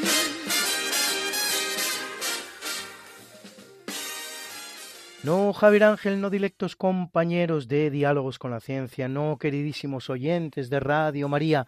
Claro que no es un día cualquiera, ningún día es un día cualquiera. Y este 20 de enero que nos disponemos a comenzar ahora, tampoco porque en fecha tal, pero del año 648, casi siglo y medio después de la fundación del reino visigodo de Toledo en 500 7, el cual sucede al reino visigodo de Toulouse, el rey Chindas V, décimo noveno de los reyes visigodos españoles, instaura, contrariando lo establecido en el cuarto concilio de Toledo, la monarquía hereditaria en España, cosa que hará mediante el procedimiento de asociar al trono a su hijo Recesvinto.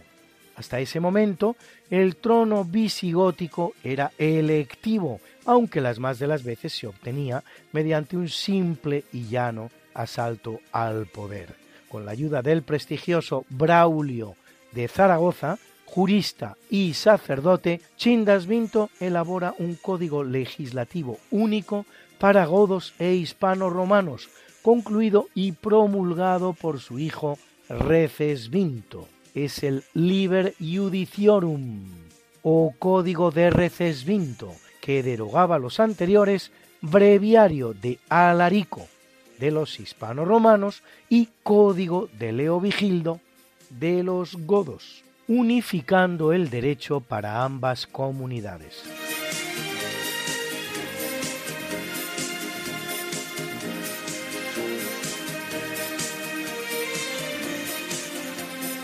En el capítulo siempre fecundo de la conquista, colonización y evangelización de América por los españoles que va a permitir a los indígenas americanos el tránsito del neolítico al renacimiento en apenas dos generaciones, un tránsito que a los europeos había costado 7.000 enteros años, en 1486 en Córdoba, Cristóbal Colón se presenta ante los reyes católicos, que escuchan su propuesta, aunque, como le dicen, hasta terminada la campaña de Granada no se podrá hacer nada. Colón viene de exponer sus proyectos ante la corte de Portugal, donde su idea de navegar al Zipango, el actual Japón, y el Catay, la actual China, navegando hacia Occidente, no ha sido bien acogida, lo que, aunque Colón no se diera cuenta, tenía toda la lógica del mundo, pues siendo el rey de Portugal, amo y señor de la ruta oriental hacia las Indias y sus riquezas, era justamente el menos interesado en tener que gestionar además una segunda ruta, la occidental, con el esfuerzo y el coste económico y militar que ello representaba.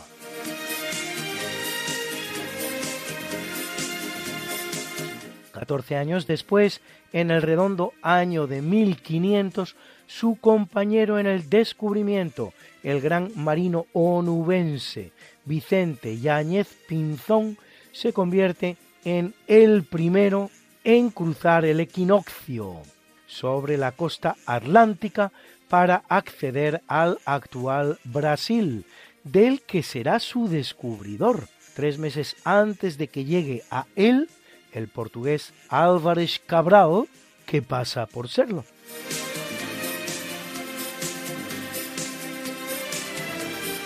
Y tres años después, en 1503, se crea la Casa de Contratación de Sevilla para el control y organización del transporte de bienes y pasajeros entre el nuevo y el viejo mundo.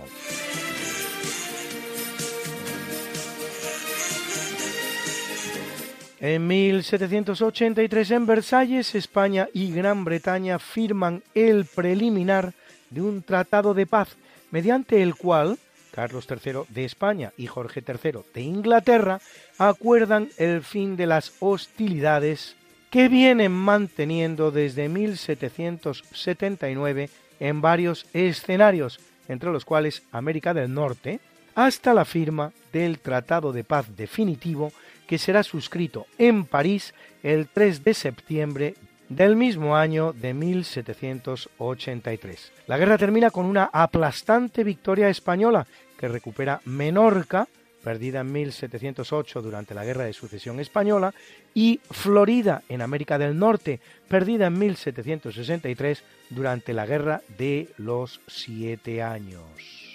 Queda España amo y señor de las dos terceras partes del actual territorio de los Estados Unidos. Las dos terceras partes del actual territorio de los Estados Unidos. Todo lo que va desde el río Mississippi hasta el Pacífico. Mediante el Tratado de París, Inglaterra reconoce además la independencia de sus trece colonias en la costa oriental de América del Norte, que conformarán en el futuro los autodenominados United States of America, literalmente Estados Unidos de América, aunque en español los denominemos con mayor propiedad Estados Unidos de Norteamérica de Norteamérica, no de América. Y aún llamarlos Norteamérica es una injusticia para otros países que conviven en la misma zona del gigantesco continente americano.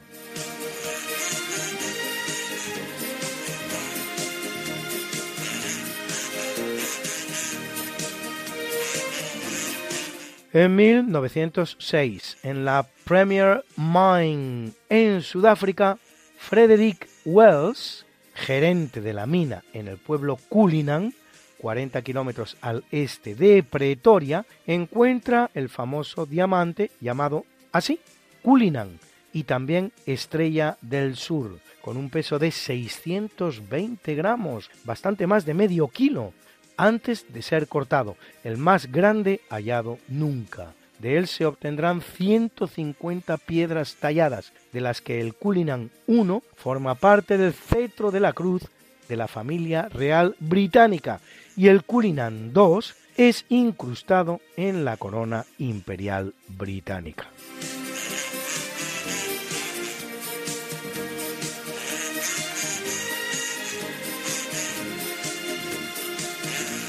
En 1944, durante la Segunda Guerra Mundial, la aviación británica lanza más de 2.000 toneladas de bombas sobre Berlín.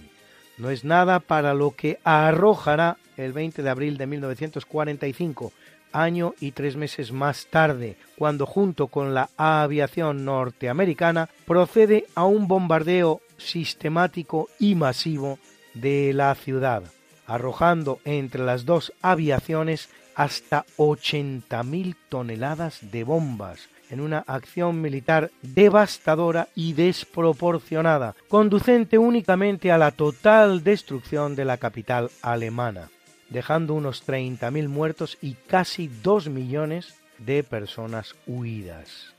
Unos bombardeos atroces que se repetirán sobre la práctica totalidad de las ciudades alemanas al final de la Segunda Guerra Mundial, cuando ya Alemania carecía de todo poder de respuesta militar. Curiosamente, por carecer de una aviación tan potente, la destrucción urbanística será peor en las partes de Alemania conquistadas por los aliados anglosajones que en las que lo serán por los soviéticos, aunque el comportamiento de estos con la población civil será incluso peor.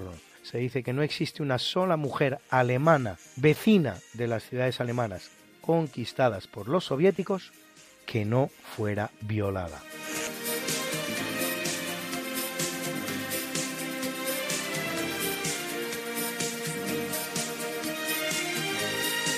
Y el 20 de enero es uno de esos días afortunados del año que tienen su canción, y no cualquier canción, sino una tan bonita y delicada como esta que le dedica el elegante grupo español que es La Oreja de Van Gogh, la voz nasal e inconfundible de Amaya Montero.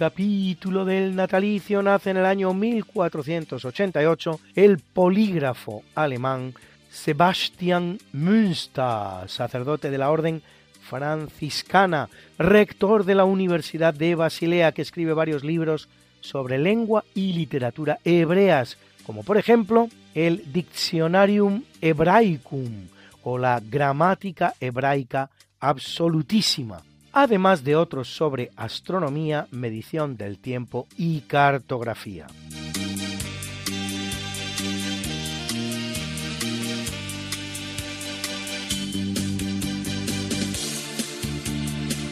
En el año 1716, hijo de Felipe V de España y de Isabel de Farnesio, nace en Madrid Carlos de Borbón, el futuro Carlos VII de Nápoles y luego Carlos III de España, que sucede a su medio hermano, hermano por parte de padre, Fernando VI, muerto sin descendencia. Un gran rey, Carlos III, que realizará importantes reformas ilustradas en su vasto imperio formado por la España peninsular y la España transatlántica, América y Asia, consiguiendo además incrementar la posición hegemónica de España en el mundo mediante su participación en dos guerras. Primero, en la llamada Guerra de los Siete Años entre Francia e Inglaterra, que en España debería ser llamada Guerra de los Dos Años, pues eso es lo que dura para nuestro país, que solo participa al final de la misma, de la que no sale mal parada, pues a pesar de participar en el bando derrotado junto a Francia, obtiene de esta toda la inmensa Luisiana americana, más de dos millones de kilómetros cuadrados. Y segundo, en la Guerra Anglo-Española de los Cuatro Años, comenzada en 1779, anexa a la Guerra de la Independencia de las Trece Colonias entre ingleses y colonos norteamericanos, de la que Carlos III saldrá como verdadero amo y señor de América del Norte, que queda así unida al virreinato español de Nueva España, dos terceras partes de los enteros Estados Unidos.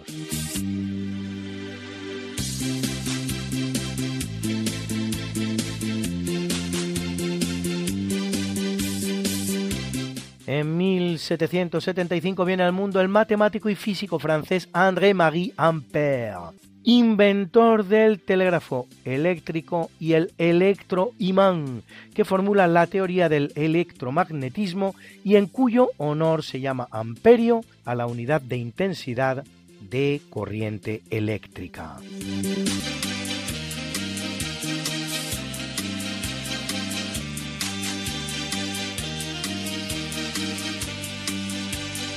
Ve la luz en el año 1801 y nunca mejor dicho, ve la luz, ya verán ustedes por qué, el francés Hippolyte Bayard, inventor de los llamados dibujos fotogénicos, procedimiento fotográfico del positivo directo mediante el empleo de la cámara oscura y con papel como soporte, considerado Bayard, junto a Niepce, Daguerre, William Fox Talbot o Hércules Florence, uno de los padres de la fotografía.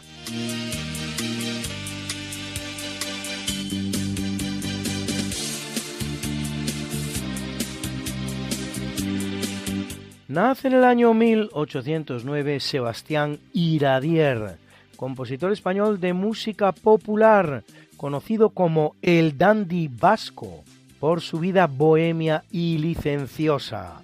Escuchan ustedes el arreglito. Sebastián Iradier. A ver si les suena a ustedes a algo.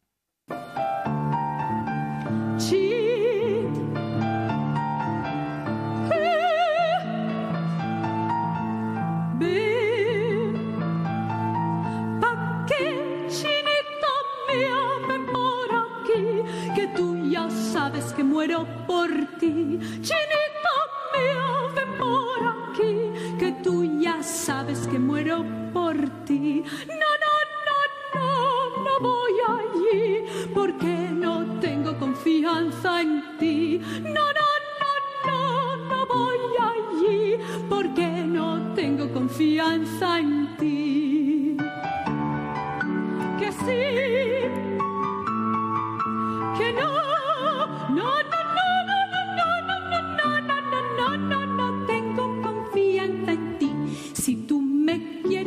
loquedito y enseguidita seré tu arreglito. Si tú me quieres, di loquedito y enseguidita seré tu arreglito. Y enamorado sin abusar, una dancita vamos a bailar. Y enamorado sin abusar, una dancita vamos a bailar.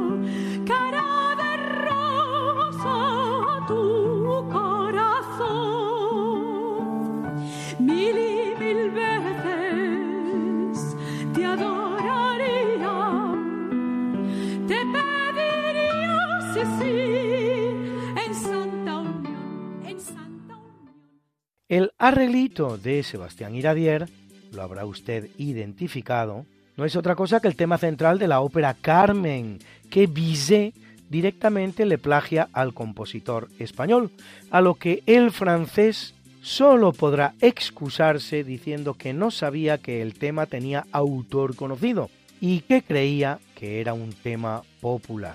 Así que con un tema central español se construye la que es la ópera más escuchada de todos los tiempos.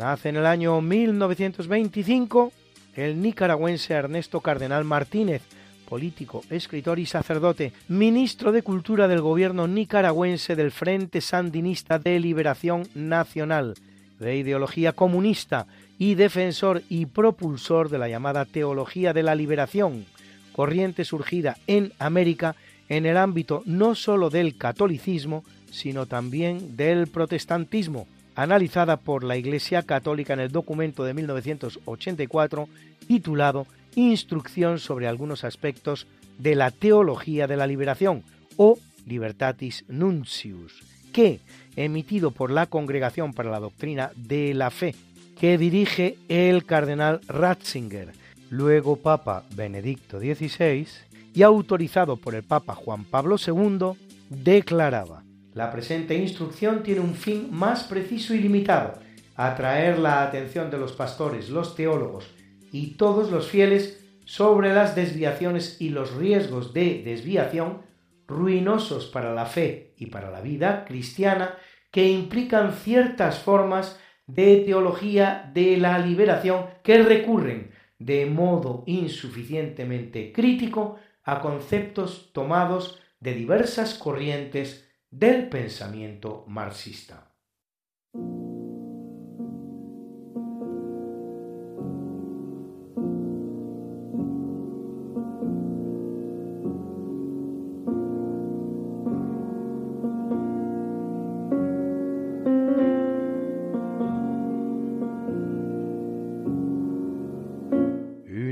Capítulo del obituario, en 250 después de Cristo y mártir, muere Fabián, vigésimo papa de la Iglesia Católica, que lo es 20 años, elegido cuando todavía inexistente un procedimiento para designar papa, y menos aún los cónclaves, una paloma que todos interpretaron como personificación del Espíritu Santo, se posa sobre su hombro. Fabián era un laico, un mero granjero, que se encontraba en Roma accidentalmente, por lo que habrá de procederse inmediatamente a ordenarlo sacerdote y luego obispo. Divide Roma en siete distritos, con un diácono a cargo de cada uno de ellos. Consagra a varios obispos, entre ellos a San Dionisio de París, al que envía a misionar las Galias, e instituye las cuatro órdenes menores, el hostiario, guardián del Santísimo Sacramento que se guarda en el sagrario, el lector, que lee o canta en el templo las Sagradas Escrituras, el exorcista que impone las manos sobre los poseídos por el demonio y recita los exorcismos aprobados por la Iglesia, y el acólito que porta luces en el templo y presenta el agua y el vino.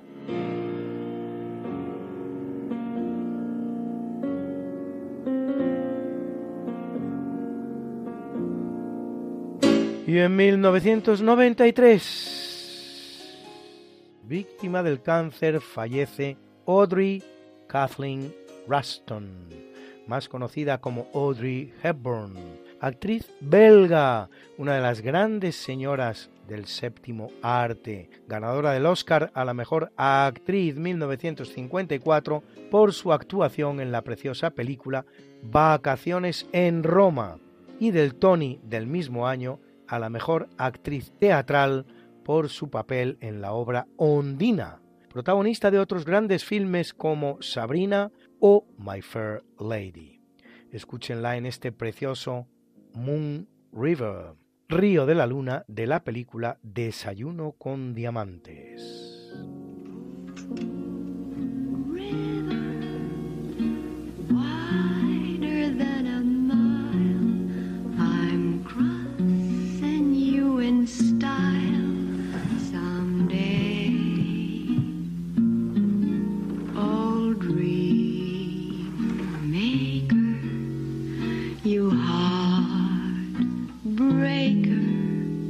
Wherever uh,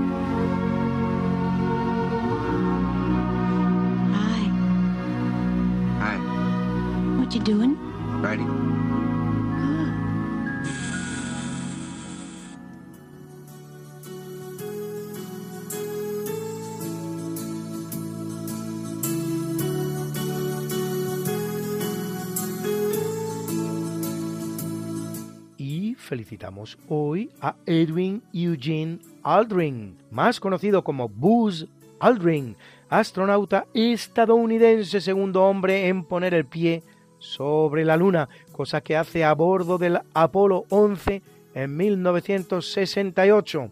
Primera persona que comulga fuera de la Tierra. Cumple ya 93 años. ¡Felicidades, maestro! Y al norteamericano David Morris Lee, Nobel de Física 1996, por su trabajo en bajas temperaturas y en helio 3, superfluidez, que cumple 92. ¡Felicidades, maestro! Y al gran sociólogo español Amando de Miguel, autor de un centenar de obras con títulos tan sugerentes como Sociología del franquismo, El sexo de nuestros abuelos o Los españoles y la religión, que cumple ya 87. Felicidades, querido Amando. Y al gran cardiólogo español Valentín Fuster, presidente que fuera de la Asociación Mundial de Cardiología, elegido científico distinguido de la Asociación Estadounidense del Corazón, mérito concedido a apenas 15 cardiólogos, que cumple 80. ¡Felicidades, maestro! Y al cineasta español, director de obras como la Oscarizada, Volver a empezar, Canción de cuna o El abuelo. Primer Oscar del cine español, que es José Luis Garci y cumple 79. ¡Felicidades, maestro! Y al gran guionista, pintor y músico norteamericano David Lynch, director de verdaderas obras maestras del cine como El hombre elefante, Blue Velvet o Corazón salvaje o de la serie de televisión Twin Peaks. Cumple 77 y que tantas veces nominado al Oscar no lo ha recibido, sin embargo, nunca. ¡Felicidades, maestro! Y se preguntarán ustedes por qué decimos tantas veces felicidades, maestro. Tiene una explicación. Lo hacemos así con todos aquellos sabios, cualquiera que sea su nacionalidad, que además de las aportaciones que han realizado a la historia del género humano, han alcanzado ya determinada edad que los convierte en venerables. Y felicitamos también a la guapa modelo canadiense Crystal Lowe, que cumple preciosos 42.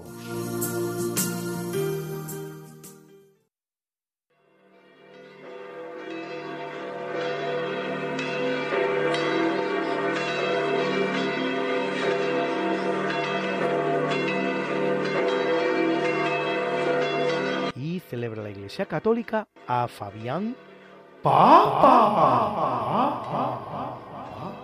a Fructuoso de Tarragona, obispo y mártir, obispo y mártir, obispo y mártir, a Eulogio, Augurio, Sebastián, Neófito, Eusebio, Eutiquio y Basílides, mártires, a Mauro y Desiderio, obispos,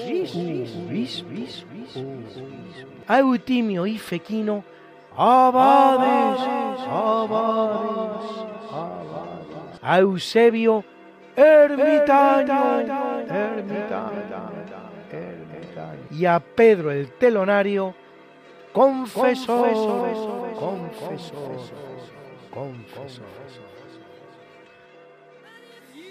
got something that must be done, and it can only be done by one. There is nothing more to say, except it's a lovely day for saying it's a lovely day.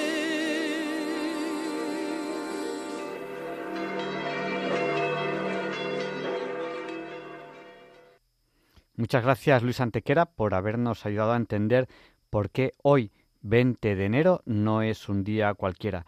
Y es un honor para Diálogos con la Ciencia poder presentar al profesor José Manuel Amaya, que nos va a hablar de las curiosidades científicas que presenta esta semana. Buenas noches, señoras y señores oyentes. Como siempre, un placer dirigirme a ustedes desde esta emisora y desde este programa. Soy José Manuel Amaya. Ya creo que me conocen ustedes para contarles historias que sean interesantes relacionadas fundamentalmente con la ciencia. Pero también hay historias que están relacionadas con personas de otras actividades intelectuales.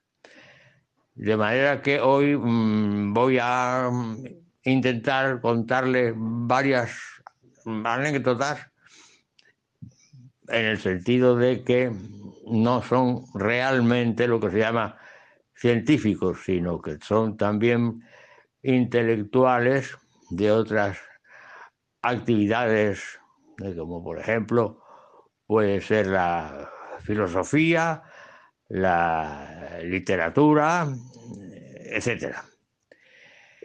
La primera cuestión que les voy a contar es una cuestión insólita. Cuando los otomanos invadieron Egipto, eh, creo que fue en el año 1517, el jefe que mandaba el comando mandó quemar la biblioteca de Alejandría. La biblioteca de Alejandría fue quemada varias veces, pero en este caso fue un caso mm, especial. También eh, la biblioteca de Alejandría contenía toda la cultura antigua eh, y prácticamente la cultura de la, de la época, del el año que les he dicho.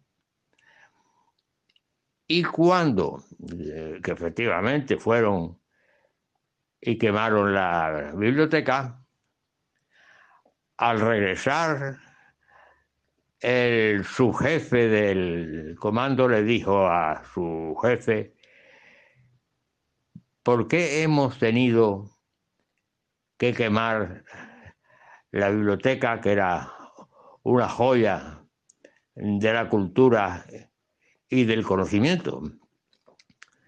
Y la respuesta del jefe fue, fue inmediata, porque no tenía el Corán. Y entonces el ayudante le dijo, pero jefe, ¿y si lo hubiera tenido? Y entonces el jefe le respondió, pues si lo hubiera tenido igual, porque entonces sería sacrílego. Y total, en definitiva, es que había que quemar la biblioteca. Bien. Hay otra anécdota curiosa y es de un viaje que hizo el intelectual español, don Miguel de Unamuno, a Francia. En Francia dominaba un grupo mm, bastante nutrido, por cierto, de lo que mm, se llamaban librepensadores. Los librepensadores iniciaron su existencia en Inglaterra, luego eso pasó a Francia y reunieron un buen grupo de personas, en general personas pues muy rebeldes, muy muy personales a sí mismos, muy orgullosos y como la palabra lo dice, librepensadores, es que pensaban libremente sobre todo lo que figuraba en general en la historia, en la tradición, en los dogmas, y en las instituciones de creencias determinadas. Por ejemplo, eran anticlericales, perdón, y por lo tanto negaban los dogmas. Pero que también, claro, también negaban la historia en cierta parte y los acontecimientos históricos más destacados e importantes de nuestro mundo. Estos librepensadores se reunían entre sí, formaban un grupo bastante eh, denso y las reuniones eran para discutir lo que negaban y lo que creían. Y ellos decían que era simplemente aplicando la lógica, tanto deductiva como inductiva. Y entonces don Miguel de Unamuno, que tuvo que viajar a, a París, a la vuelta le preguntaron los sus, profesores, porque era rector de la universidad, fue rector de la Universidad de Salamanca, una de las, de las universidades más importantes y una de las primeras universidades europeas, le preguntaron sus profesores, eh, don Miguel, ¿qué piensa usted de su viaje a París? Y entonces la respuesta también fue curiosa. Dice, en Francia no se puede pensar libremente, hay que ser libre pensador. Curiosa respuesta, evidentemente. Y hay otra cuestión también muy curiosa de otra persona muy destacada y también con relación a, a don Miguel de Unamuno. Yo asistí hace ya, me parece que fue en el año 82, al primer Congreso Internacional de Historia de la Ciencia que tuvo lugar en Zaragoza con un nutrido una nutrida representación de todos los países más importantes, europeos y americanos. Y en general, vamos, con un congreso internacional, el primer congreso internacional de historia de la ciencia que tuvo lugar en España, parece que fue en el año 1982. Y yo presenté ahí varios trabajos Fui con un compañero del departamento, entonces yo era director del departamento de la Universidad Politécnica, y fui concretamente con el subdirector del departamento, un ingeniero de Montes, que también se dedicaba a la historia, pero él se dedicaba a la historia de la tecnología y daba cursos de doctorado de historia de la tecnología. Estuvimos allí, eh, actuamos cuando nos correspondió y tomamos contacto con las personas que se dedicaban a la historia de la ciencia y de las técnicas.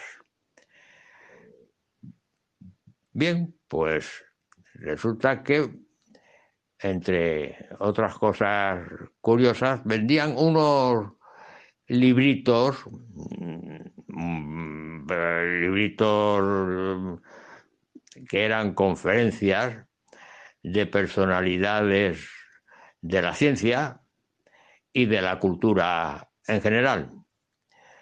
Entonces yo me hice, y mi compañero también, de tres de esos libritos.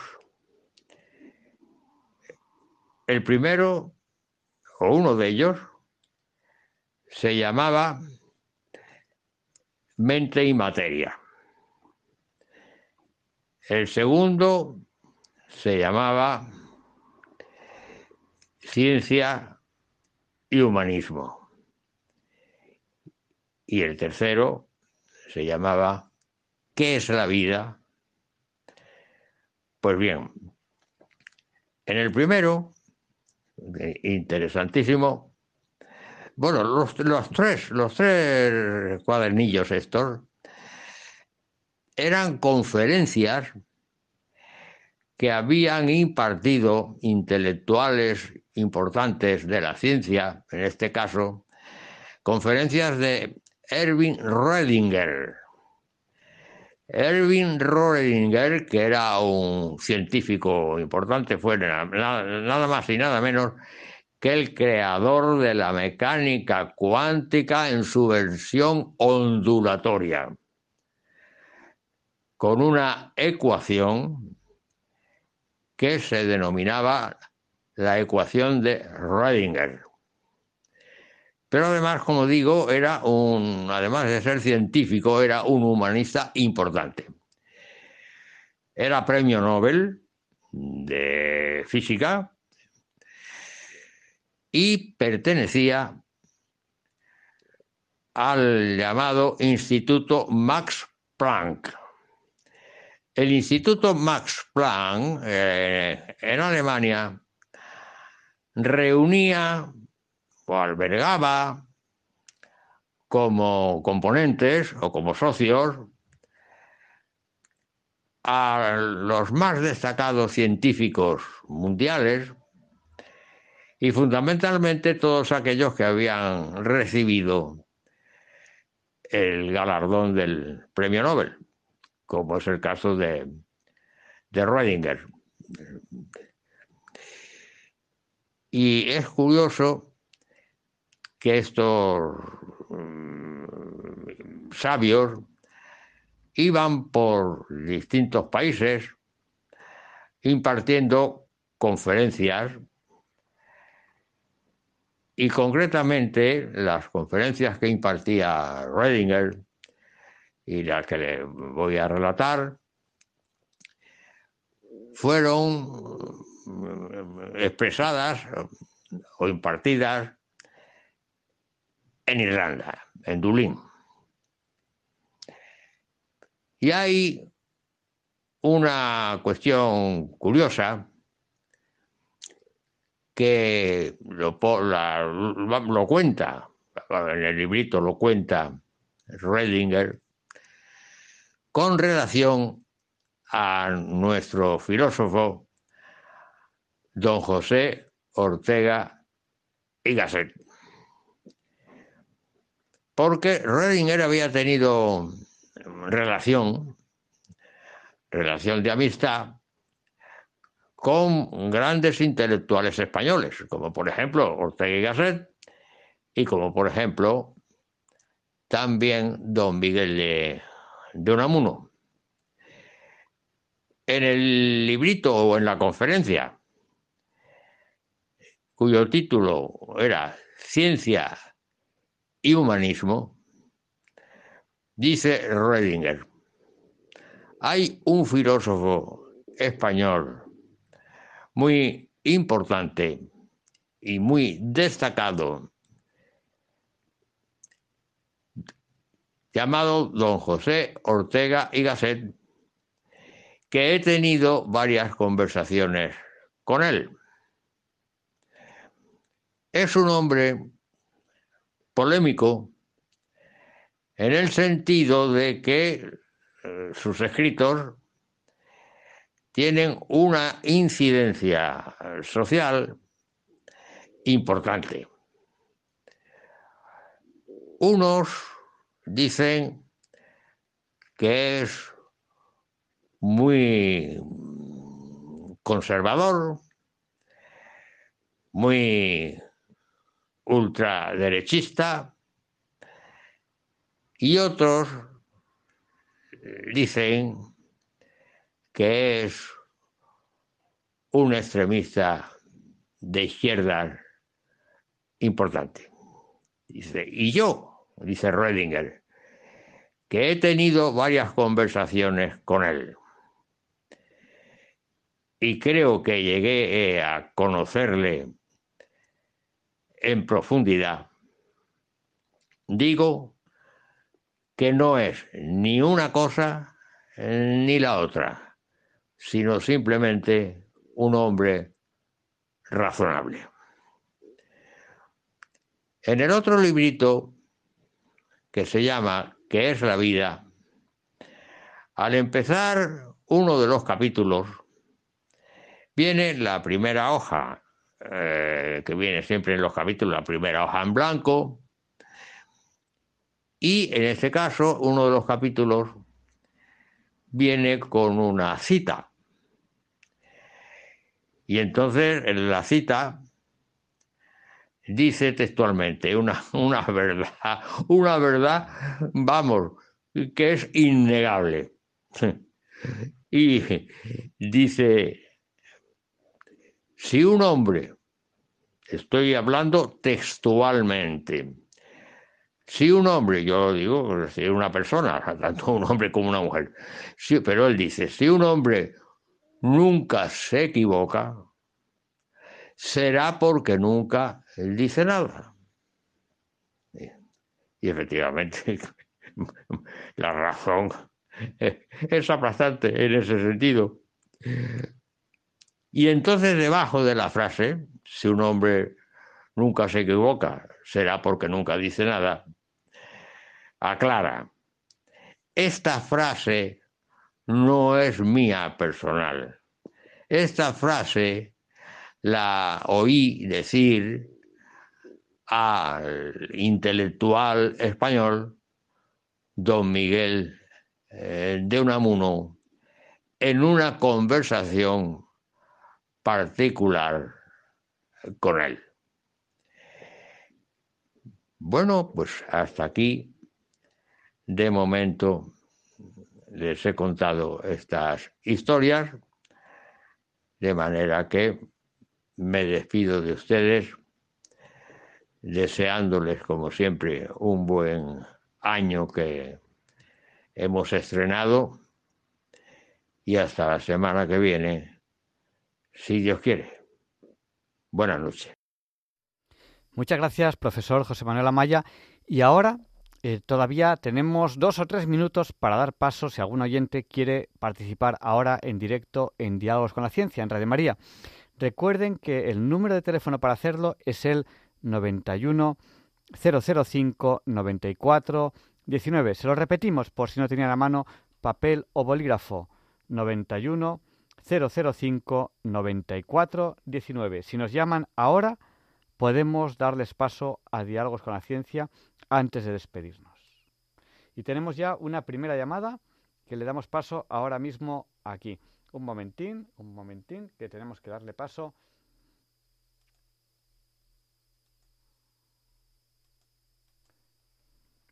Buenas noches, ¿con quién hablamos? Soy Vicente. Buenas noches, Vicente, díganos. Estupendo, estupendo. Me alegro que le haya gustado. Estupendo, sobre todo la física. La física, soy licenciado en física y tengo 80 años. Mm, Gracias por escucharnos, Licenciado, Vicente. he estudiado la física cuántica y después la mecánica, la electricidad, la electrónica, etcétera, etcétera, etcétera, en Córdoba. Pu- Pues muchas gracias. Buenas noches, Vicente. Buenas noches. Que Dios bendiga. Muchas gracias. Tenemos, tenemos un par de llamadas más. Vamos a ir dando paso a las, a las llamadas que tenemos. Buenas noches. ¿Con quién hablamos? Buenas noches, Daniel. Pues, Daniel, damos paso a Daniel y a otra llamada después. Díganos, adelante, el micrófono es suyo. De Vitoria. Díganos. Eh, Ustedes han oído hablar de los niños índigos. Pues no sé exactamente a qué se refiere con los niños indios. No, no.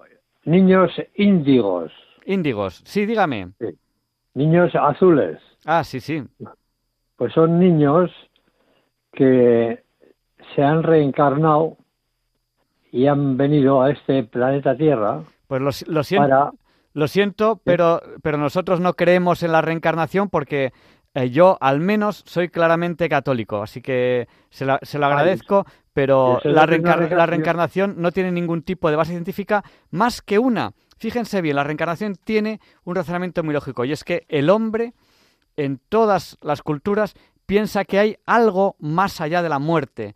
Y cuando no encuentra nada, pues intenta sustituir ese vacío de ese conocimiento de que hay algo después de la, de- de- después de la muerte con ideas como la reencarnación, que están muy alejadas de la realidad y que no tienen ningún tipo de base científica. Vamos a dar paso a otra llamada. Buenas noches, ¿con quién hablamos? Bienvenido, buenas noches. Hola, buenas noches, que no sabía por dónde ibas, creí que iba otro delante mío. Sí.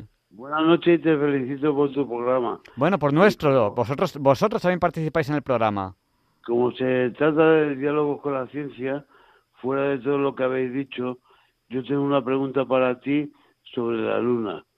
Que la luna, por lo que veo, influye mucho entre la Tierra y el Sol, entre el trío, eh, la trinidad que hay entre la Tierra, el Sol y la luna. Entonces, me gustaría que me explicaras qué función hace la Luna sobre la Tierra y si, y si en el espacio existe la gravedad como en la Tierra. Porque si flotan los planetas, entonces quiere decir que no hay gravedad. Ujú. A ver, voy, voy a intentar responder de forma breve por- porque estamos al final de- del- del programa. Cuelgo, cuelgo y te escucho. Sí, sí, perfecto. Eh, las, gracias, las hermano. masas, las masas producen acción gravitatoria ¿Cómo es esa acción gravitatoria? ¿Cómo es? Eh, Einstein lo explicaba diciendo que las masas deforman el espacio y el tiempo y de alguna manera los cuerpos caen caen hacia la masa que deforma el espacio y deforma el tiempo. Einstein explicaba así eh, la acción gravitatoria. Entonces, una masa grande como es un planeta crea la gravedad. Nosotros en la superficie de la Tierra tenemos una acción gravitatoria de aproximadamente 9,81 metros segundo cuadrado. Pero en la Luna, por ejemplo, es un sexto. En la Luna hay, hay 9,81 partido por 6, más o menos. En Marte sería aproximadamente algo menos de la mitad. Entonces, depende del tamaño del planeta, hay más o menos acción gravitatoria. Cuando uno se aleja de las masas que producen la gravedad, pues entonces se pierde la acción gravitatoria, no se nota tanto, y ya en el espacio, pues no se nota. En la Estación Espacial Internacional, ¿qué ocurre? Pues que como están dando vueltas alrededor de la Tierra, bueno, la atracción a la Tierra les hace mantener la trayectoria. A ver, el, en, un día Ruth explicaba, hablaba de la fuerza centrífuga. Yo al día siguiente le corregí diciendo que la fuerza centrífuga no existe. Es una forma de entenderlo, pero no existe. ¿Qué es lo que ocurre, por ejemplo, cuando la Estación Espacial Internacional se anda vueltas alrededor de la Tierra? Pues que lo que atrae la Tierra es exactamente lo mismo que curva la trayectoria, que si no hubiese, si no hubiese gravedad seguiría recto, que curva la trayectoria para que haga una circunferencia alrededor de la Tierra. Entonces, como esa, como esa acción de la gravedad es exactamente la misma, la Estación Espacial Internacional está dando vueltas alrededor de la Tierra, igual que la Luna, y entonces en la Estación Espacial Internacional no se nota la gravedad. En la Luna no se nota la gravedad de la Tierra, se nota la gravedad de la Luna. ¿Y por qué no se nota la de la Tierra? Porque la Luna da vueltas alrededor de la Tierra y justo es atraída con la fuerza exacta para curvar su trayectoria y que sea una circunferencia alrededor de la Tierra. Lo he explicado muy rápido, otro día lo explicaré más despacito, porque no es una circunferencia exactamente, es una elipse y hay ciertas cosas que tengo que explicar muy muy rápido. Pero otro día, bienvenido, eso lo vemos un poquito más en profundidad. Terminamos ya el programa de hoy, les dejamos con el Catecismo de la Iglesia Católica. Por favor, no nos olviden en sus oraciones, todos tenemos motivos importantes por los que pedimos que recen por nosotros, yo les pido que, que recen también por mí. Y les esperamos la semana que viene si Dios quiere. No falten. Le pediremos a San Juan Pablo II que interceda por nosotros para que se nos libre del mal. Gracias y hasta la semana que viene si Dios quiere.